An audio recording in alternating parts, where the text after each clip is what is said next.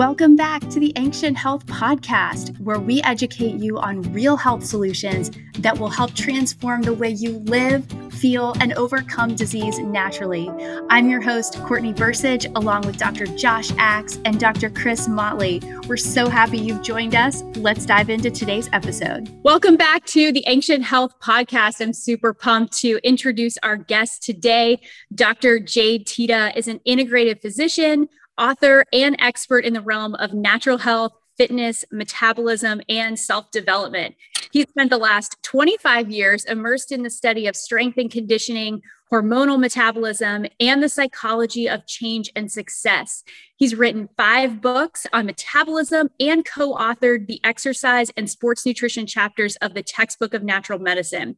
His latest book, Next Level Metabolism, has just been released. We were just talking about it, and I can't wait to dive into metabolism, really find out how you ended up in the specialty of female hormones as it relates to metabolism because I mean, I applaud you as a man for really like going into that territory, but you're helping so many people, including myself. I was telling you before, I just, I've been following your work for a long time and it has made such an impact on my own personal understanding of my hormones, my metabolism, and the choices I'm making day to day. So I can't wait for you to share some of what you've been working on and really what your life's work has amounted to because it's mm. it's huge and it's making a difference. So welcome to the show. Oh, well, thank you. That's so kind and very sweet. And um, it's great to be here with you, Courtney and Chris. Nice to meet you both. And nice to meet you too, Doc. Nice to meet you uh, too.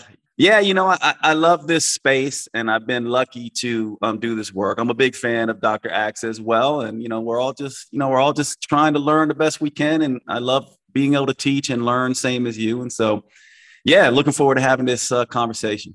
Yeah, I would love if you want to just give our audience, if they're not familiar with female metabolism and hormones, how you really ended up in this space and what it is that you found about it that maybe nobody else has tapped into. It's kind of been the missing link for a lot of people because I know for any female, even males, I mean, not to exclude all the male audience here because you're you will benefit from this message for sure.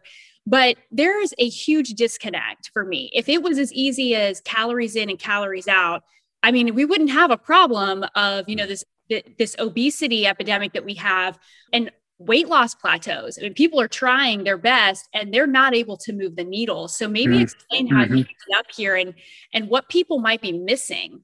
Yeah, well, you know what, Courtney, it was exactly what you're talking about. I started out, believe it or not, as a personal trainer at 15 years old. And when people hear that, they go, What? How did that happen? And even I am like, I don't know how that happened either, except that I got very interested in nutrition and training for football in high school.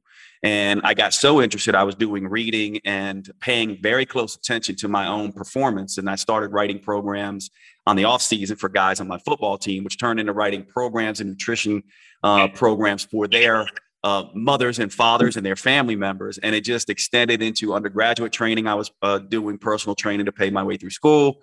Medical school, I was doing personal training and bartending, by the way. So gives you a little bit of my background in psychology and training. But one of the things that happened right away to me, and I'm a little, I'm embarrassed always to say this because, but I'll, I'll just come out and say it. And most people know what this is like. But I, when I was young, I really was the stereotypical ignorant, arrogant, meathead guy.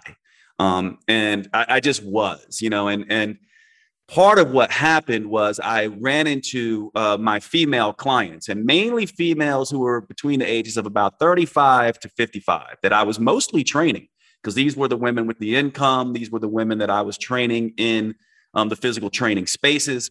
And uh, I was struggling with them um, a lot. And at first, and this is what I'm embarrassed to say, at first I thought it was them. I was just like, they're just lazy and gluttonous and not doing what I'm telling them. And this very arrogant and ignorant way of looking at the world. And really, I got brought, dragged, really kicking and screaming into this space because uh, women said to me, You don't know what you're doing. How can you help me if you don't even understand what's going on with me? And I quickly started to realize that there was something different about men and women and their metabolism. Now, I know that is still very controversial for whatever reason. But let's just go through this really quickly, just the common sense. Women have two major sex steroids, men have one, right? First of all, women go through four, if not five, hormonal stages in their life. Men go through two. Female hormones fluctuate throughout the month. Male hormones stay pretty static throughout the month. Just those three things in general tell you there's something different going on. And what I was seeing was women who would do great at certain times of the month and then fall apart at other part times of the month. I saw that certain ways of training, um, sort of these back then I was doing, this is back when I just followed whatever the, the sort of popular thing was. And back then it was low carb and high intensity interval training. Unfortunately, it's still a lot low carb and high intensity interval training. And I say unfortunately, not because those things don't work. I say unfortunately because we're always trying to apply one size fits all band aids to an infinitely varied population. And that's why it's unfortunate. But to answer your question, what happened is I eventually got out of my ignorant, arrogant male self and started going, okay, if I want to help people, and I'm not just here for popularity's sake and status and to flex my biceps, then I need to start paying attention. And at that time, that was probably around the time I started making that, sh- that switch, it was probably right around the, uh, the time of 2001, 2002. And I really started paying close attention. But here's what the listeners should know, which is kind of shocking. Back then, it wasn't until 2001, 2002 that a lot of the bodies that looked at research and made recommendations regarding research started to realize that there was a problem. And the problem was that women were drastically, dramatically underrepresented in the research literature. And in fact, we were extrapolating a lot of the literature on young males, college age mm-hmm. males, because that's who mostly was being studied in exercise and nutrition research at the time. Certainly not the population of women that I was working with. And so it took a lot of digging at that time to kind of go in and look at what makes female metabolism different. And so um, that gets you to where I am today. So, because I was early in this process, I know it's weird maybe for women to look at me and go, what does this guy know about, you know, and it's weird for me too to talk about menses and menopause, things that I will never experience. But it just so happens that uh, I developed an expertise in this arena and started to get really good results and build a solid reputation in this arena. And so that has really sort of defined my career. And I always find it humorous, but incredibly rewarding. And so I would say I was kind of educated. The women I was working with were the ones who educated me and pushed me um, to, you know, really start paying close attention. And I learned more about metabolism than I ever could imagine through that process. Now, with that, with the metabolism, doc, when you started to study more with female hormones, when you were talking about how it's more male dominated, I guess, within the research, has that been for, I mean, the years in the past, like literally, it's most of the research is based upon how males and their hormone levels, and that was used to, uh, to determine how you could treat female hormones. So that's, mm. that's how the going in the, in the industry it's still going that way chris. It's wow. still actually that that way. It's it's changing it's changing slowly. I'll give you an example. I launched a program called metabolic renewal about four years ago that was to to my knowledge and my publisher's knowledge the first program ever to specifically build nutrition and exercise routines for women trying to take their unique uh, metabolic realities into account. And there was nothing like that out there. That's only four years ago right and that that program has sold millions of copies. Matter of fact, wow. myself and the publisher have been floored by how popular that program has been. And I think the reason it's been so popular is because still no one is really addressing this. And you know what? It makes sense. So I'm not one of these people that, you know, I'm, I just go, it makes sense, right? And here's why it makes sense because truth is, and the three of us, we know this, and I think a lot of the listeners know this as well. There is so much more we don't know about metabolism than what we do know, right? Mm. And part of that is because when you're doing research on populations, research is a tool for averages, it's not a tool for individuals. And we oftentimes forget this. And so when we're doing research, we're trying to find generalities, we're trying to say what works for most people. And when you have two different uh, sort of gender or sex realities, right? And let's forget about the societal aspects of this because there's a lot of controversy around gender and anatomical sex. But there are real biological differences that are undisputable in the science. And when you start looking at that between men and women, so you got to go, okay, yes, men and women are different. And not only that, but younger women and younger men are different than older women and older, more mature men. Mm-hmm. And not only that, these different stages affect us. Even if we just look at it like this, just think about as you as we all go through our lives, like, you know, I'm 48. I told you about my young, male, arrogant, ignorant self where everything was vanity driven. That's a different mm-hmm. reality when you turn 48 and it's now it's about more purpose driven and there's more stresses and you're trying to make money and you're trying to build a career and people are trying to take care of kids.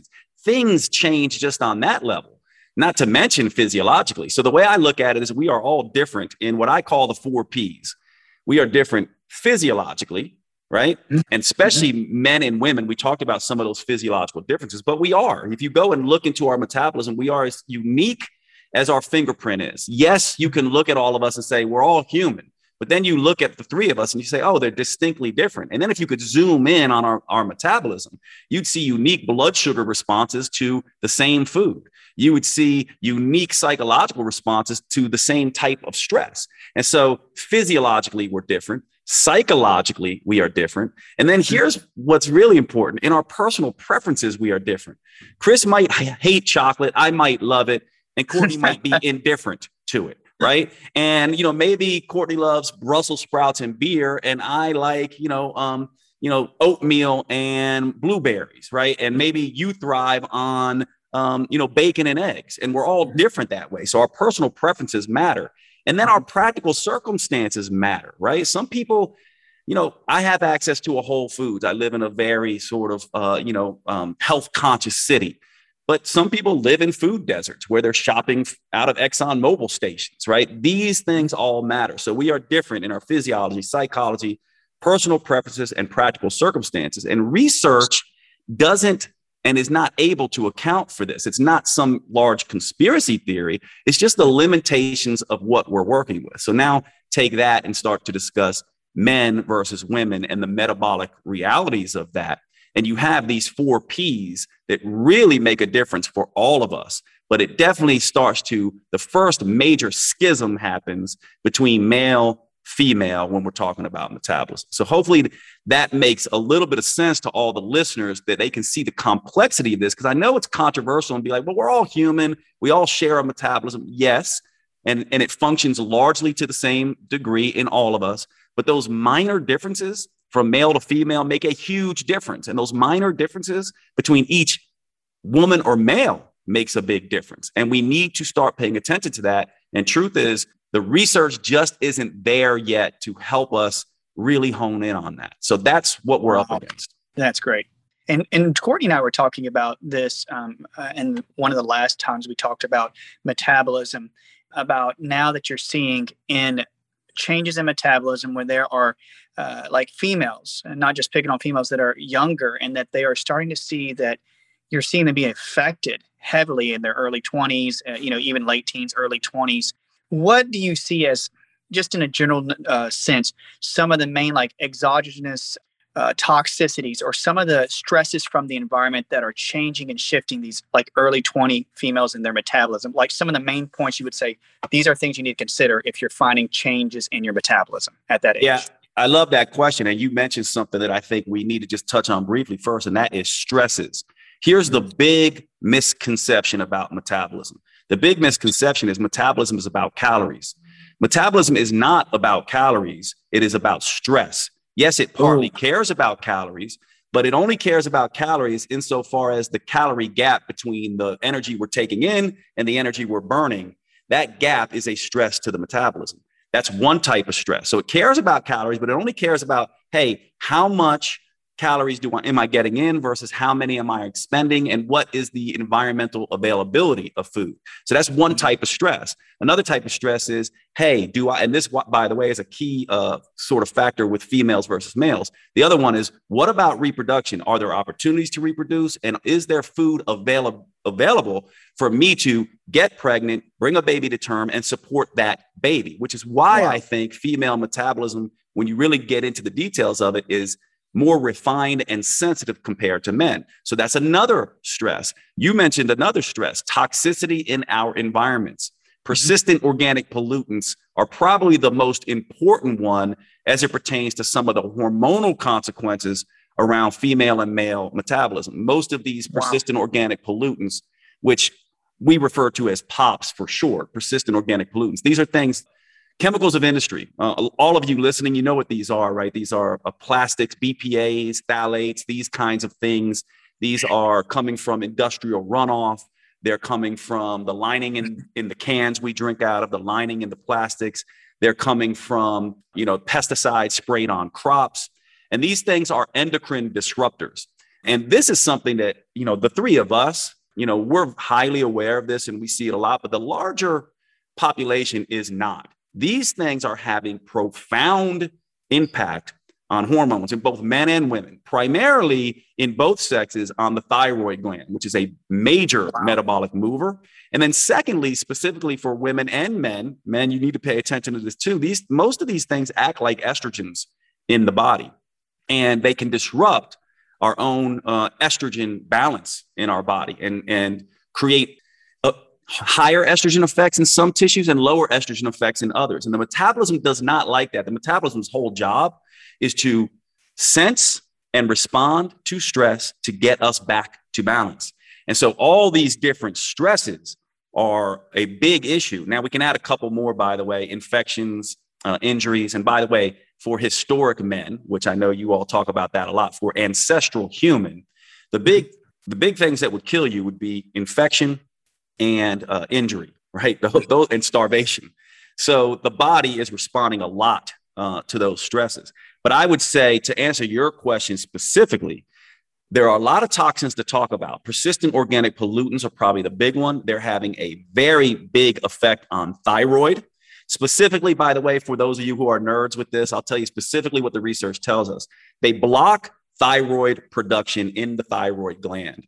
They block thyroid conversion T4 mm. going into active T3. And they also enhance elimination of a thyroid hormone. And this study has been done mainly on rats, but it is important research because we can see some of this in humans. And so far as the estrogen effects, these things are interfering with estrogen receptors, stimulating certain tissues too much and stimulating other tissues too little. And this is part of the problem. So then it gets into this idea of okay, we didn't have these things before.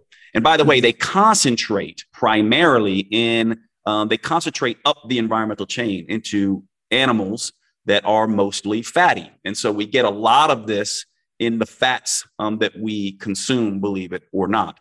And uh, we need to be aware of this, and it completely disrupts our metabolism. And there are ways to get rid of them, but um, it's it's actually fairly difficult. And I'll say just one thing about how to get rid of them, then I'll shut up here. But one of the key things we have found is that um, sweat therapies, when it comes to persistent organic pollutants, are probably one of the best things we have because when we look at some of the studies on this, we see more of them showing up when we sweat than we do in our feces or our urine or our breath.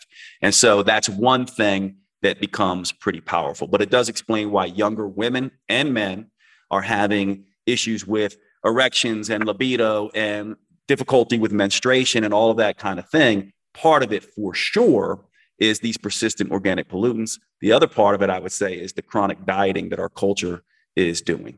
Oh, wow.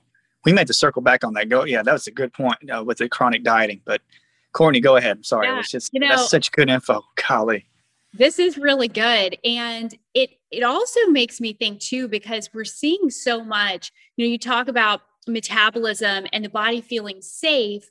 And, you know, we are seeing a lot of young girls, and now we're seeing men that are affected by infertility. I mean, mm-hmm. in ways we've never seen like the, just the sheer number of people that you know their bodies are not going to tolerate pregnancy or procreating in any capacity because of that toxic burden that exists and so you know we already have this huge disjointed uh, component of the body and then we expect the body to respond to training. So we want the body to respond and, and we want to be able to feel good and build lean muscle and have a strong, robust metabolism. But if our sex hormones are already off and our endocrine system, just in general, is overburdened with all of these toxicities, and some of them are mimicking other hormones, so there's cross communication on a cellular level you know what would you say like the best steps like uh, sauna usage or you know maybe infrared sauna. I'm a huge fan of infrared saunas mm. but before somebody really jumps the gun because this is what i just working with clients in the past you know people want to see results. So they feel like okay if i if i'm 25 years old and i don't and i'm unable to lose weight you know i'm young i should have a thriving metabolism then they start that rabbit trail of well, I'll start cutting out carbs or I'll just count my macros and then I'll start training harder, which we know it just increases stress to the body because mm. exercise mm. is a stressor. But now we begin a cycle where we had something broken down and we are furthering the breakdown in the body. We're it, we're just adding to those layers of stress. How can somebody unravel this mess? You know, one, the avoidance of toxicity, but where's like step one through three for someone that's just like that's me i have met huge metabolic issues you know identifying what they are and maybe what some steps would be to improving that because like you said i mean it's it's just a massive i don't think anybody you know it's, it all comes back to metabolic ability from a cellular level. And i think that that is that's that's the biggest area that people are missing and their body will do the work. You know it's just that we're not working with the right equipment. Yeah it's really it's it's a really astute way of explaining this. It's very well said. Let me let me start with the the issue that i think um, and by the way this is no one's fault right? Matter of fact probably the three of us who have been looking and studying this stuff for a long time fell prey to this the first part of getting back into uh, metabolic health and function and optimal weight loss and all of that is to realize that when you have a model that is not working, you need to find a new model. So it, the calories in, calories out model looks at metabolism as a calculator. That's only partially correct. What we've been slow to do in this field is to say, okay, that that actually that doesn't work for whatever reason. It might make sense, it might seem logical, and it, and it probably has, and it does have some validity. But the first stage to answer this question of how we get back to balance is to go, okay, well, if the calculator model is not getting us results, what is a better way to look at metabolism? Well, metabolism is not like a calculator. It's partially like that. It can count calories. For the nerds here, leptin is a way that it counts how many calories you have stored on your body. So it can roughly do that. But a lot of people said, okay, well, that's failing us, right? That calculator model is failing us. So maybe it's all about hormones. Maybe it's more like a chemistry set.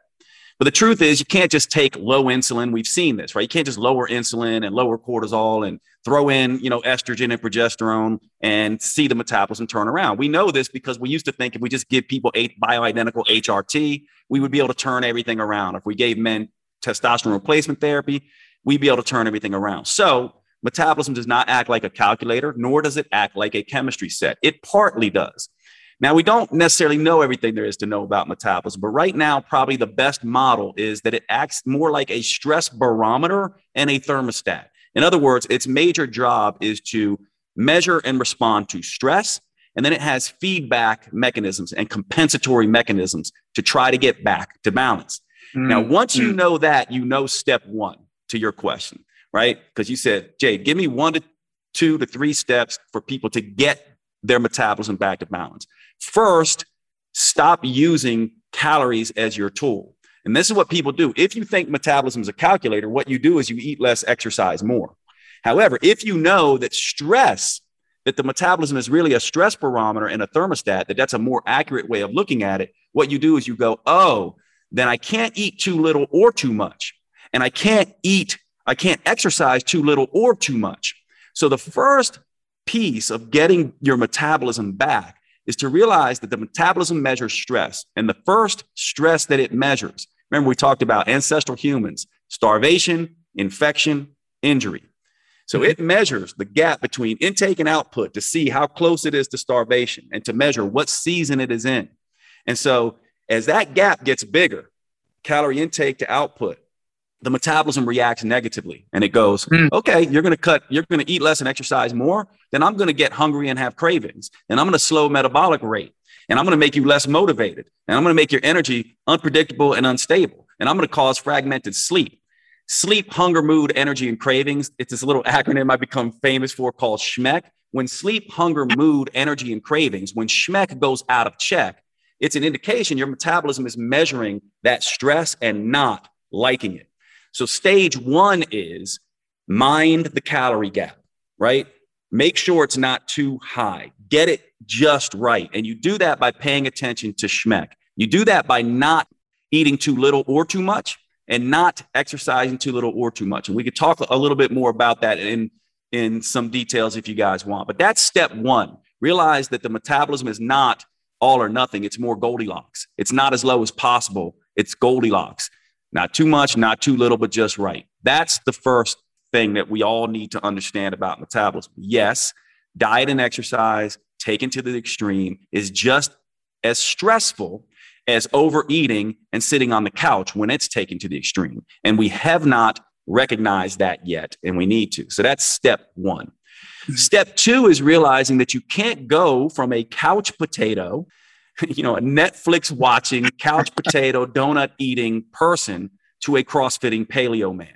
You cannot do that. And the reason why is you're going from a calorie gap that looks like this, right? So for those of you who are listening to this, I just have my hands spread far apart and then uh, uh, to another calorie gap that looks like this. In other words, you can't go from eat less, exercise more to eat more, exercise less, or vice versa, and expect the metabolism not to react negatively. Isn't it funny that chronic dieters and chronic couch potatoes, both are constantly suffering from hunger, energy, and cravings. Yeah. They each have yeah. problems with hunger, energy, and cravings. Why? Because right. both are stressful.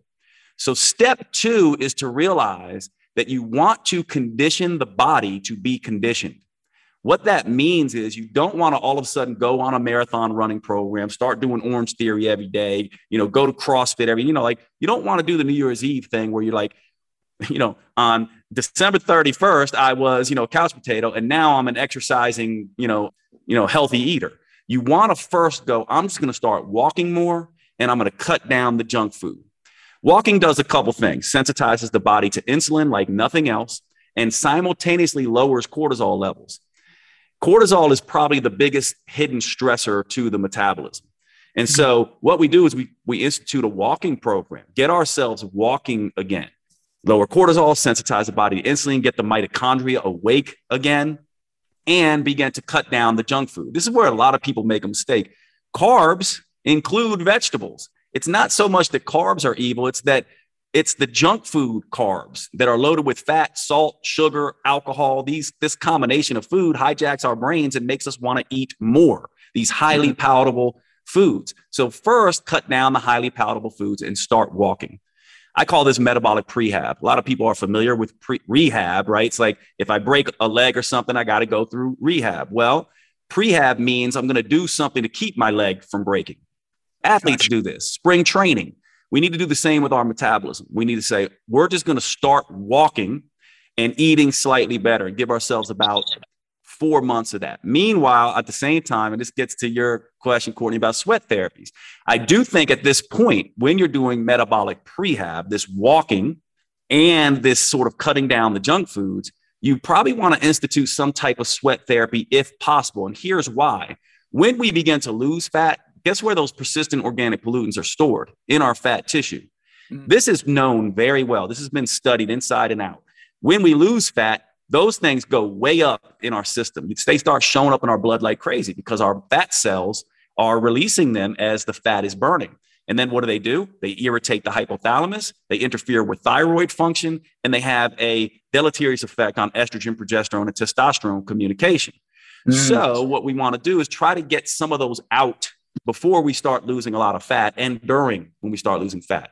right? Mm. So we start that process. And then step three, now we're finally where most people think they should start. And that is now you begin to exercise and start to really cut down on calories. And you do that, in my opinion, by not doing what most people do. Because guess what's a stress?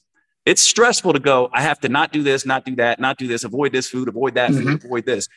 Yep. Another form of toxicity is this health uh, health craziness toxicity. If you think, if you're so worried about everything that you can't eat and all the toxins in the world, you're stressing yourself out further. So instead, focus on what you should be doing. And we have good research on this as well. There are two or three things that you can do with diet. One is up your protein intake. Protein is the most satiating macronutrient. And when you add fat, especially good fats to protein, it even amplifies that hunger suppression even more. So get good fats on board with good quality protein. I like to just have my, my patients count grams of protein, right? If you're somebody, this is an easy way to do this. Think about how much you want to weigh, eat that amount of grams of protein daily, right? So I'm, I'm 225 pounds. I would like to be, let's say, 215.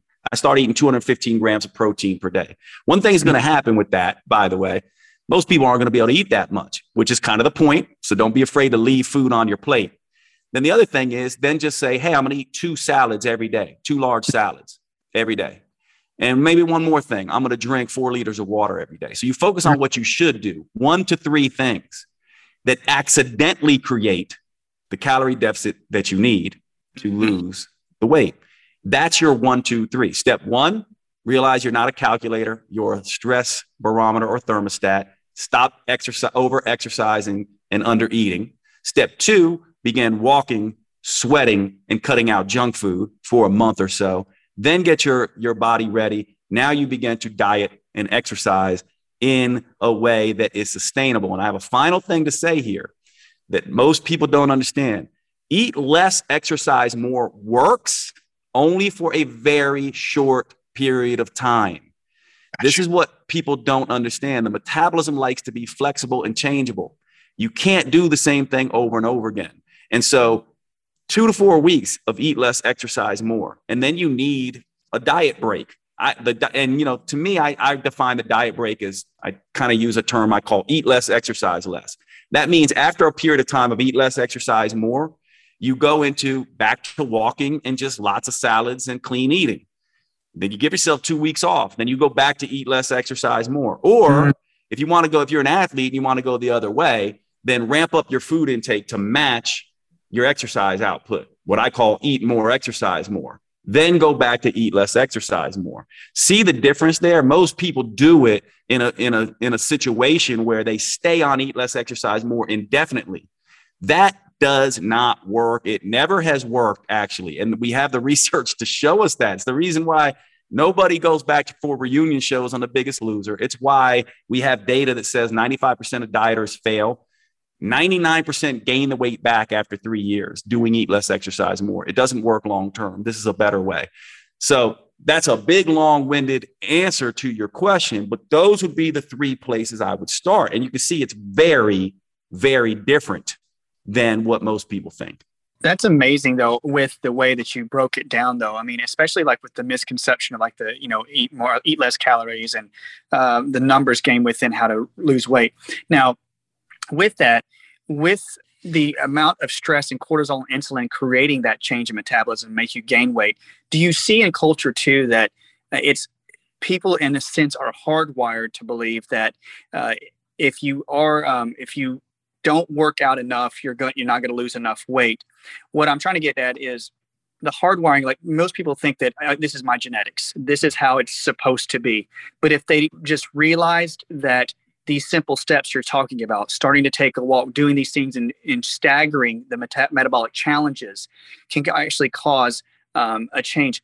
Do you guys do you see that there is a, a, a, general notion within our culture that people think like this is my genetics this is how it's going to be but they never realized that it was the stress and the cortisol that's the biggest thing that could change their metabolism?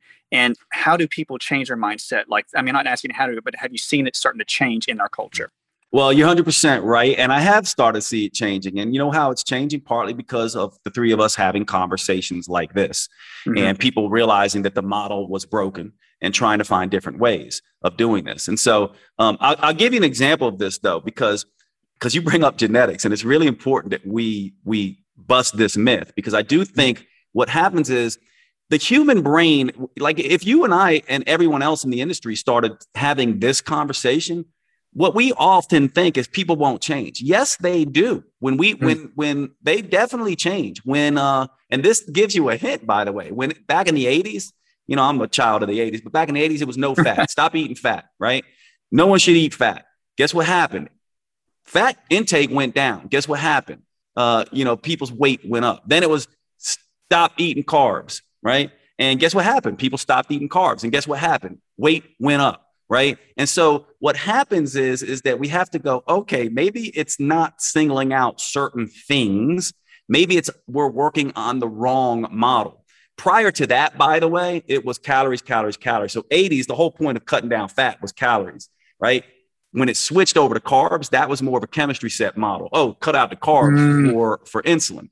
So it's really about helping people understand the right mechanism Second, um, to your point, is that people need to understand that we humans don't look the way we look because of what we're doing, right? Like Michael Phelps does not look the way he looks because he's swimming constantly.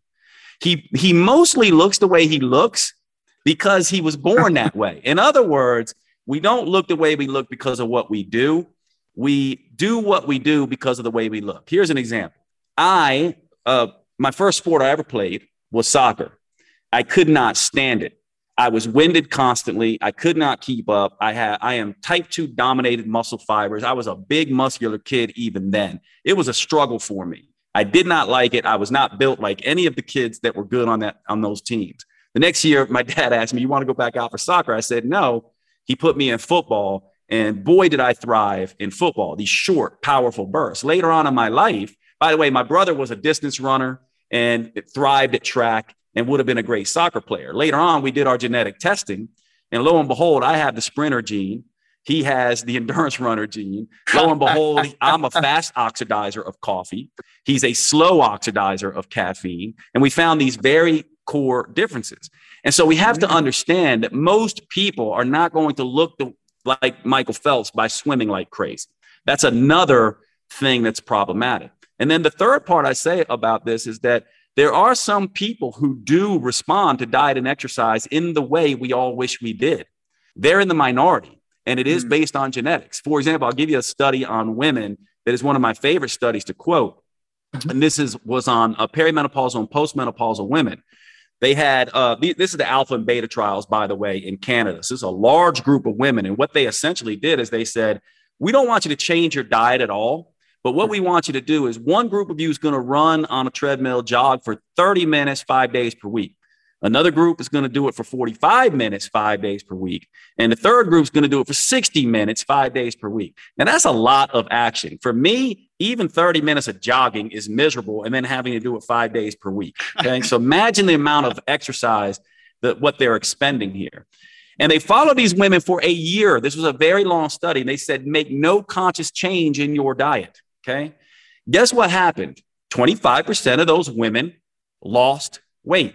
9% lost more than predicted. The other wow. ones lost less than predicted. But guess what happened to the other 75%? 50% of those women did not lose any weight at all. And another 25%, 26.6 in the study, actually gained weight as a result of this. Now imagine doing all that jogging on a treadmill for a year and gaining weight as a result. So then you go, well, Jade, how's that possible? Just like we talked about, the calorie model of metabolism is absolutely 100% wrong. If you're hearing it for the first time here, trust me, it won't be the first time you hear it because we are starting to catch up. What happened was that stressed out a certain segment, 75% of those women got a stress response from all that jogging. Uh, and what does the stress response do? Creates changes in SHMEC, sleep, hunger, mood, energy, and cravings. It threw SHMEC out of check. What they found happened with these women is they compensated with extra calories through diet as a result of the aerobic exercise they were doing.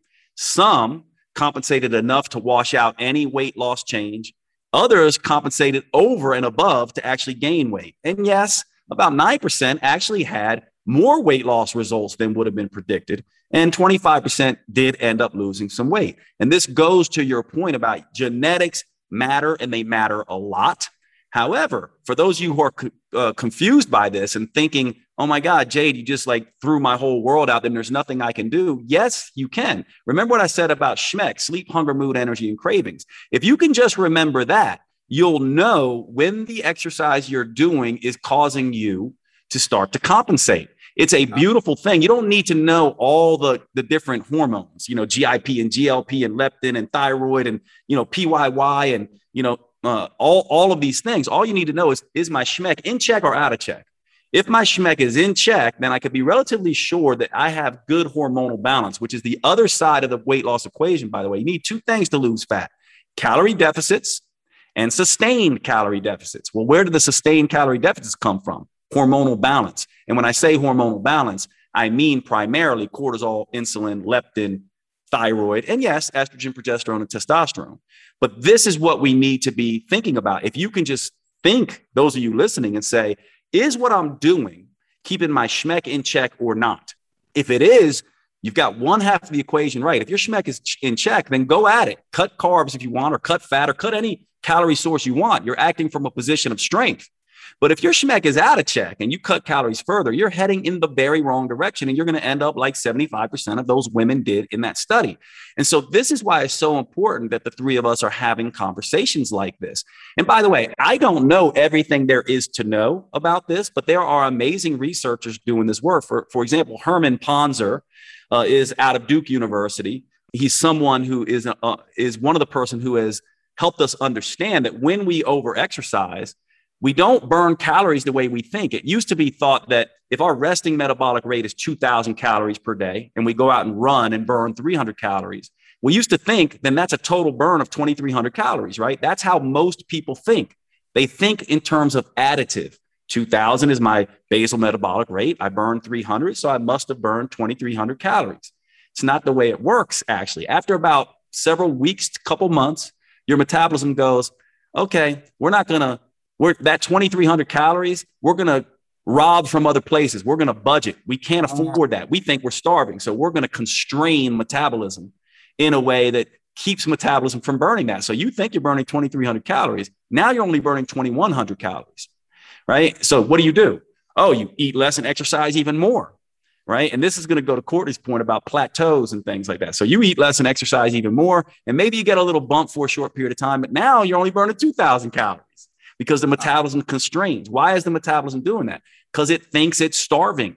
It does not like that calorie gap that way. And so what it's doing is trying to buffer and protect you. It doesn't realize there's foods on every corner. It's acting as if it's in the, the ancestral human land. It thinks it's still a hunter gatherer. So it's just going, you're trying to starve me. I better consume. It thinks it's protecting you and it's responding to stress.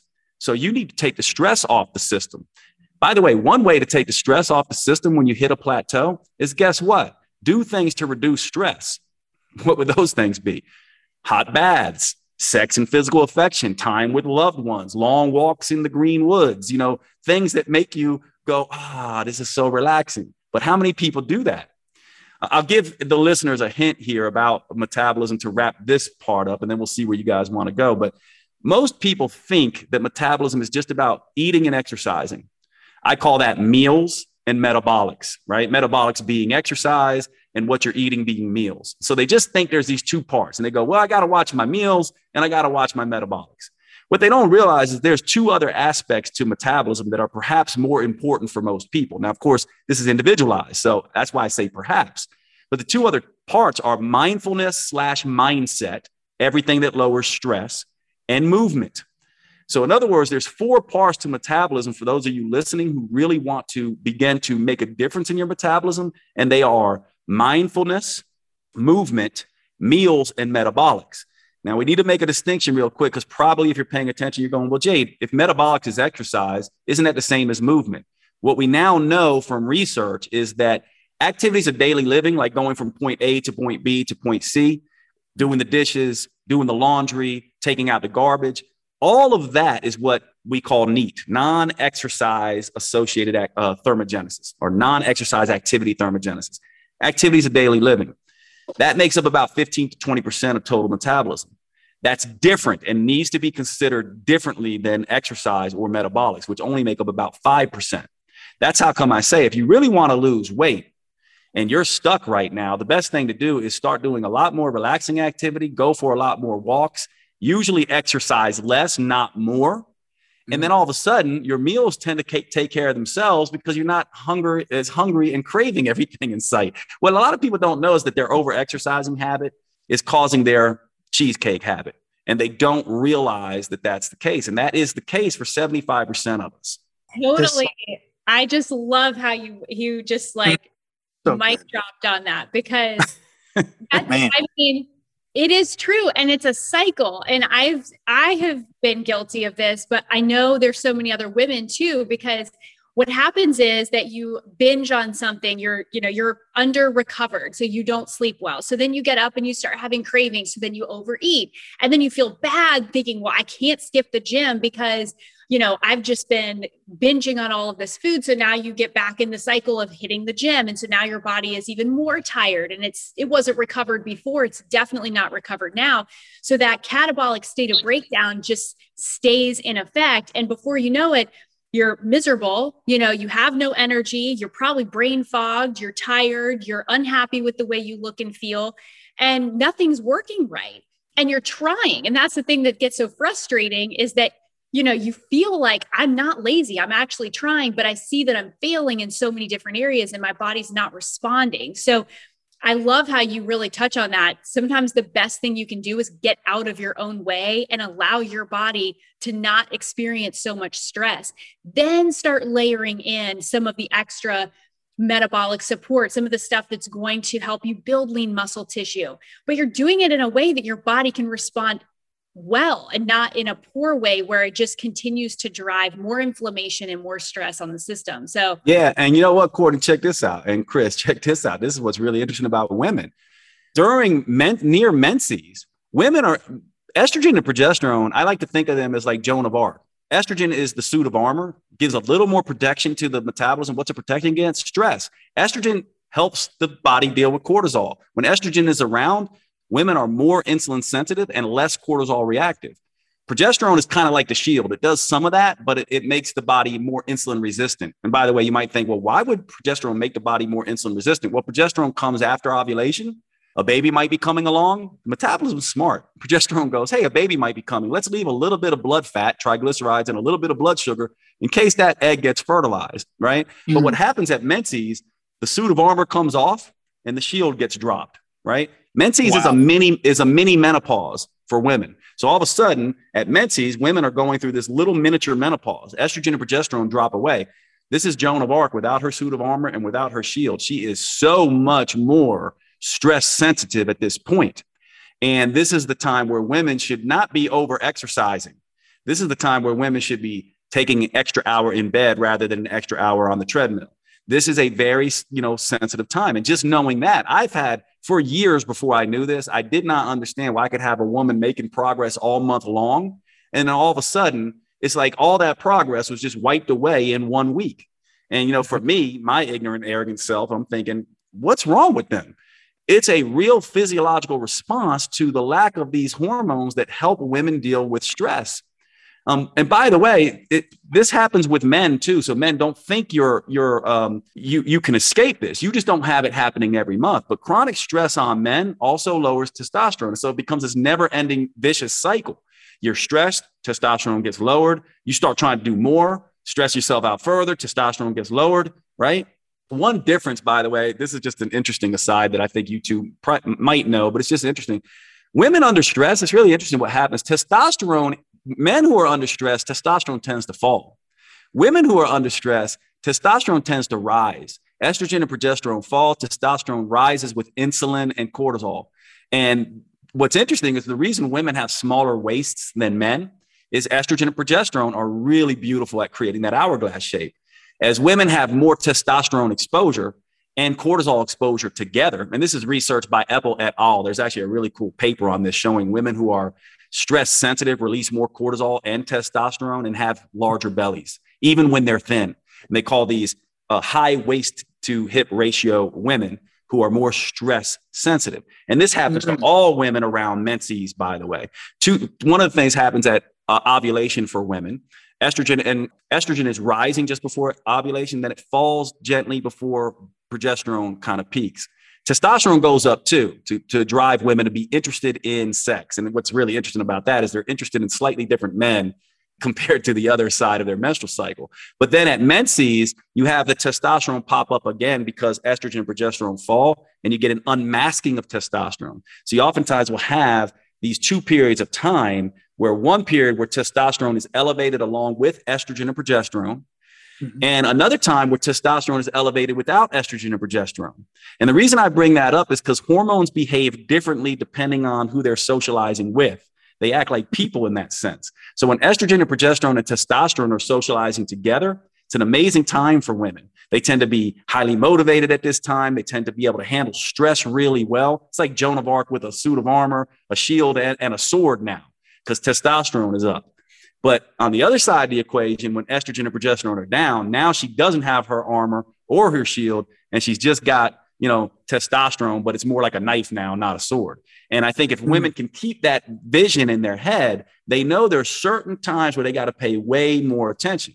And for you women who are menopausal listening to this, you're kind of in that state permanently. Now you shouldn't get, you shouldn't be like, oh my God, Jade, why did you tell me that I'm all upset? It's actually really nice to know this because now that you know this, you can make a couple really nice shifts. One, cut down your stress, become, you know, more motherly to yourself. I mean, take care of yourself, spa days, M- make sure you are taking it off because you don't have estrogen and progesterone there to help you as much. So you have to be the one to take care of yourself. Really self love, support, do all the things you love to take stress off the system.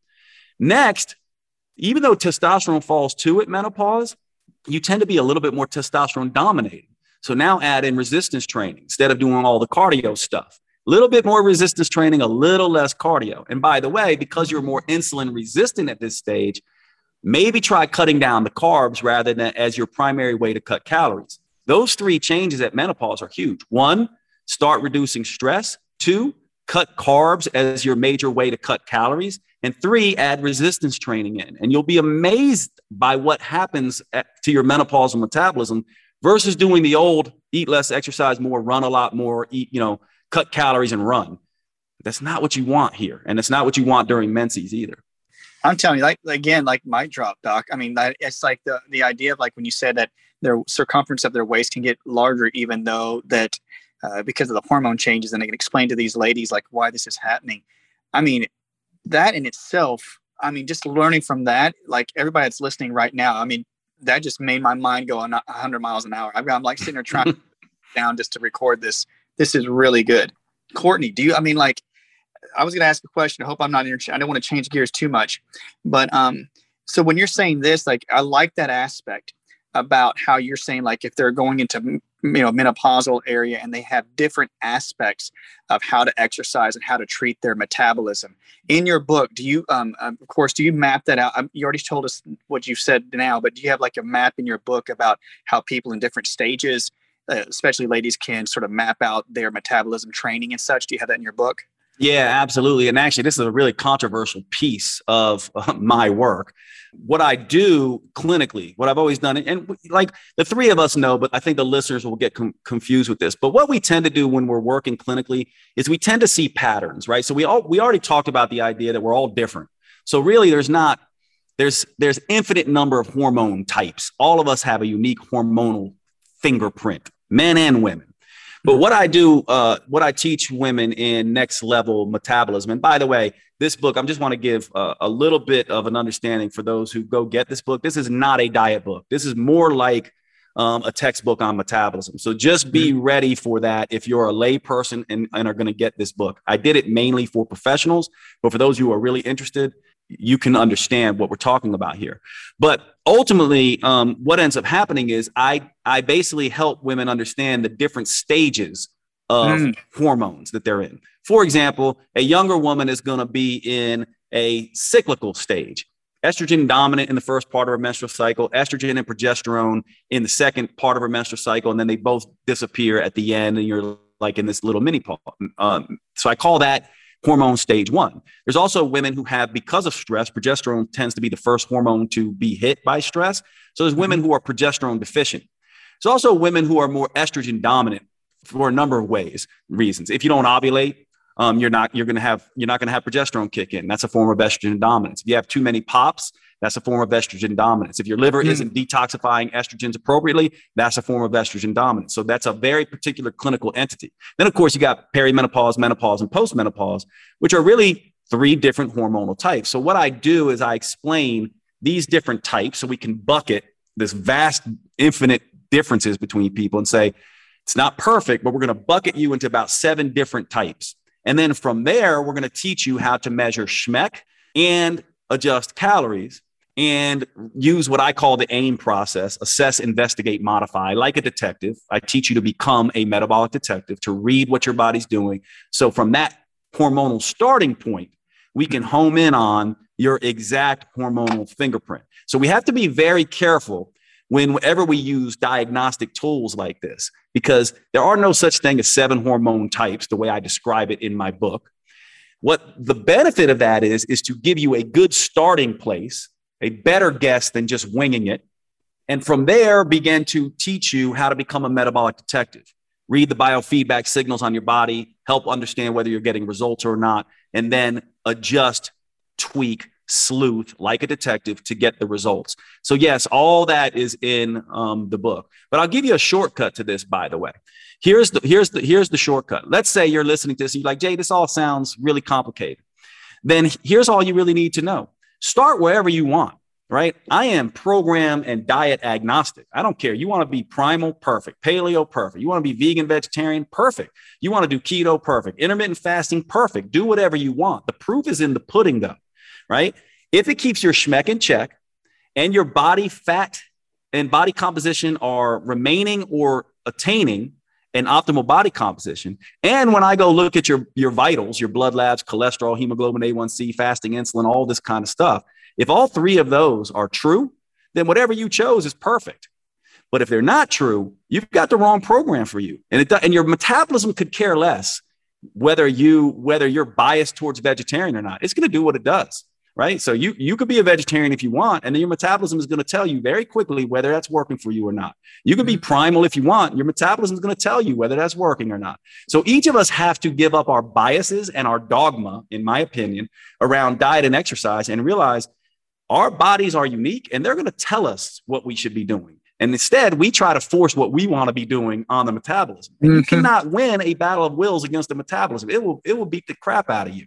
You can't do that. You have got to start working with it rather than against it. And using, and this is going to be controversial, and you two can tell me what you think about this. Because to be honest, I can use your advice on this and we could all talk about this because it's tricky in our industry.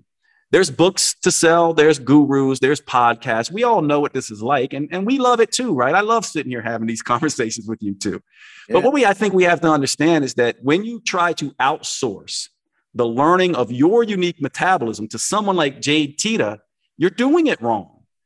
I cannot tell you what works for your metabolism. You are the only person who can. And so the faster you start studying yourself and stop studying the latest diet, the latest guru, the latest book, the latest blog, the latest podcast, the faster you're actually going to start getting results. And I realize, you know, I'm taking money out of my hands. I sell programs and stuff, but I'm hoping that the next diet fad is going to be do what works for you.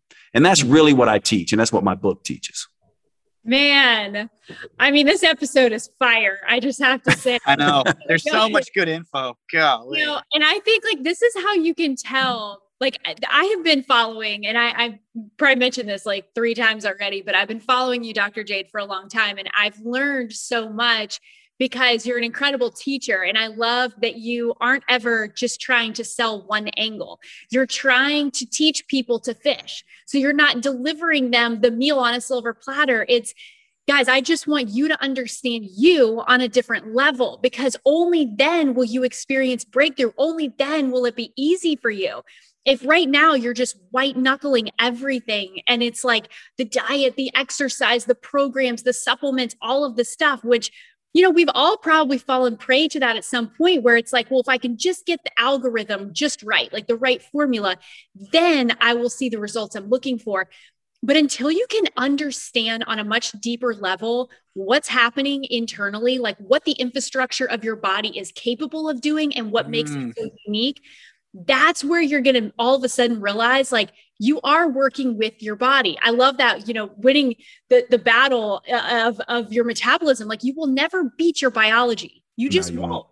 So I, I love that you are so committed to that, that that is your mission. That's exactly what our mission is too. I mean, as the Institute, this is, this is where this, the, the Ancient Health Institute was birthed from, you know, and, and Josh having this vision of wanting to educate people with the real tools, the stuff that actually works. And so, you know, we're, mm-hmm. we're so in alignment on that. And I hope people feel empowered you know and it takes a lifetime to figure it out the three of us have you know we do this for a living and it excites us and we're passionate about it but we're still learning like there's mm-hmm. every season of life is uncharted territory for myself and for you guys and so we're always having to go back to those fundamentals and those core principles of our biology and really say okay how's our body responding to this because what worked for me you know a year ago or 6 months ago might not be the best approach right now in the season of my life. I've never been in this season of my life. So I need to reevaluate so that I can make sure that my body is always equipped to respond to heal and not to just keep driving a square peg into a round hole thinking we're going to get a different result. So I, I just love like everything that you have touched on today. I mean, eh, we can unpack all of those, I feel like, into mini episodes, but I'm fired up. I, I am too. It. I think yeah, hundred percent on what you said. I really think that with the, the way that you described and, and through your programs and on your social media platforms about how you said the biofeedback of the body. And I think that in healthcare, I think we're seeing that transition where, as practitioners, we're trying to be on a journey with individuals. Like you're saying, like, hey, you can try paleo, you can try primal, you can try any of these things, but if it doesn't match up with SHMEC, if it doesn't accentuate your biofeedback um, uh, balance mechanisms or the representation of what it's doing to your body, then you may have to shift when you're trying to find your metabolism. And I think that's great because I think education online is getting to where most people are now saying, and you need to take some of that power into your own hands. And that's why we want to do education online and interview individuals that have this information. I mean, we can tell you're passionate about it, Doc. And I mean, you go at and I love it because I mean, I I could just sit there and write notes all day with you telling us about metabolism and I the the steps. You make it nice and easy to understand. So that's one thing I love about it, about listening to your own body. And I think it's how it is in the institute. We, we, we talk about Chinese medicine, we talk about Ayurvedic, but really in a sense we're always trying to see how can you bring your body like you're talking about into a balanced state. Like you know when you're saying like oh i want to go to the extremes of like it really doesn't work that well when you do it that way but we're so thankful for this information because it is it's gold. Yeah i'm i'm incredibly thankful for you all as well and i'll i will say one more thing before we wrap up. Keep in mind for those listening um, we're having more and more tools every day come on board to help you do this detective work. Continuous mm-hmm. glucose monitoring you know um, keto monitors uh, I'm wearing an Oura ring, you know, to mm-hmm. measure HRV and things like that, right? So, as part of becoming a metabolic detective, just remember there's lots of other tools you can use that help you, um, other than just biofeedback and SHMEC. But uh, Chris, it's so nice to meet you, my friend. Courtney, it's so good oh, to man. finally see you um, online here. And please give my uh, goodwill to uh, Dr. Axe, and please tell him I appreciate him as well. Oh man, we will do that. Okay, so for all of our listeners that are now like huge fans, where can they find you? How can they engage with you? Hmm. Uh, you have so many resources, and your new book is incredible. And like I said, I mean, whether it's you know geared more for practitioners, I think you have an incredible gift of simplifying things that can yeah. feel feel yes. very uh, like they, they can feel just overwhelming to the average person. And I was that person years ago. And I felt like you opened a door for me to kind of feel like this is something that I can actually wrap my head around. So, you know, your book um, is awesome. And then you have Next Level Human. Mm. Next Level Metabolism is, Metabolism is the new book. But mm. give us like the full rundown of the full Dr. Jade experience, where we can get our hands on, you know, what you're working on. No, you're so kind. Thank you for that. Yeah, um, you know what? You guys can find me. I spend a lot of time on social media at Jade Teta. I do love to teach, and so social media does give us an, a way to teach, even with its downsides, as we all know. But I so I'm there. Instagram is probably the best place to find me at Jade Teta. Um, my website, jadeteta.com. Um, Next Level Human is my podcast. And um, I have two areas that I teach in of personal development and physical uh, development. And so Next Level Human is my personal development side of things. And Next Level Metabolism and metabolic.com is where I do my metabolism stuff. And metabolic.com has not quite launched yet, but you'll see that soon. But jadeteta.com, Next Level Human podcast, and at jadeteta on Instagram are the best places to find me. And um, if you come on over there, please DM me, say hi, you know, tell me that you you heard me on the podcast, and I'd love to answer questions for you for sure if I can get to them. Just give me a sec because it takes a while. I do have a lot, a lot of DMs, but I do try to answer those because it it it uh it's just nice to be able to connect with everybody. Oh, such a pleasure, Doc. This was a great interview. I've learned so much, and I'm just, uh, I'm going to be more of a student of yours. This is great. This was a great conversation. Yeah, the pleasure's mine, Chris. Thank you, my friend. Really great. I'm just saying, I learned so much. I know I've got to catch up. I've got to just, mm. I'm, I've got to just start re- reading more and more about your metabolic programs and such. This is going to be awesome. Thank you. Yeah, if this episode has served you in any way, make sure you like it, subscribe, make sure you're following Dr. Jade. Uh, we're excited that we're able to share this information with you, that he graciously shared his time with us and his expertise. So make sure you send it to somebody if you know it will help them. And thanks for joining us.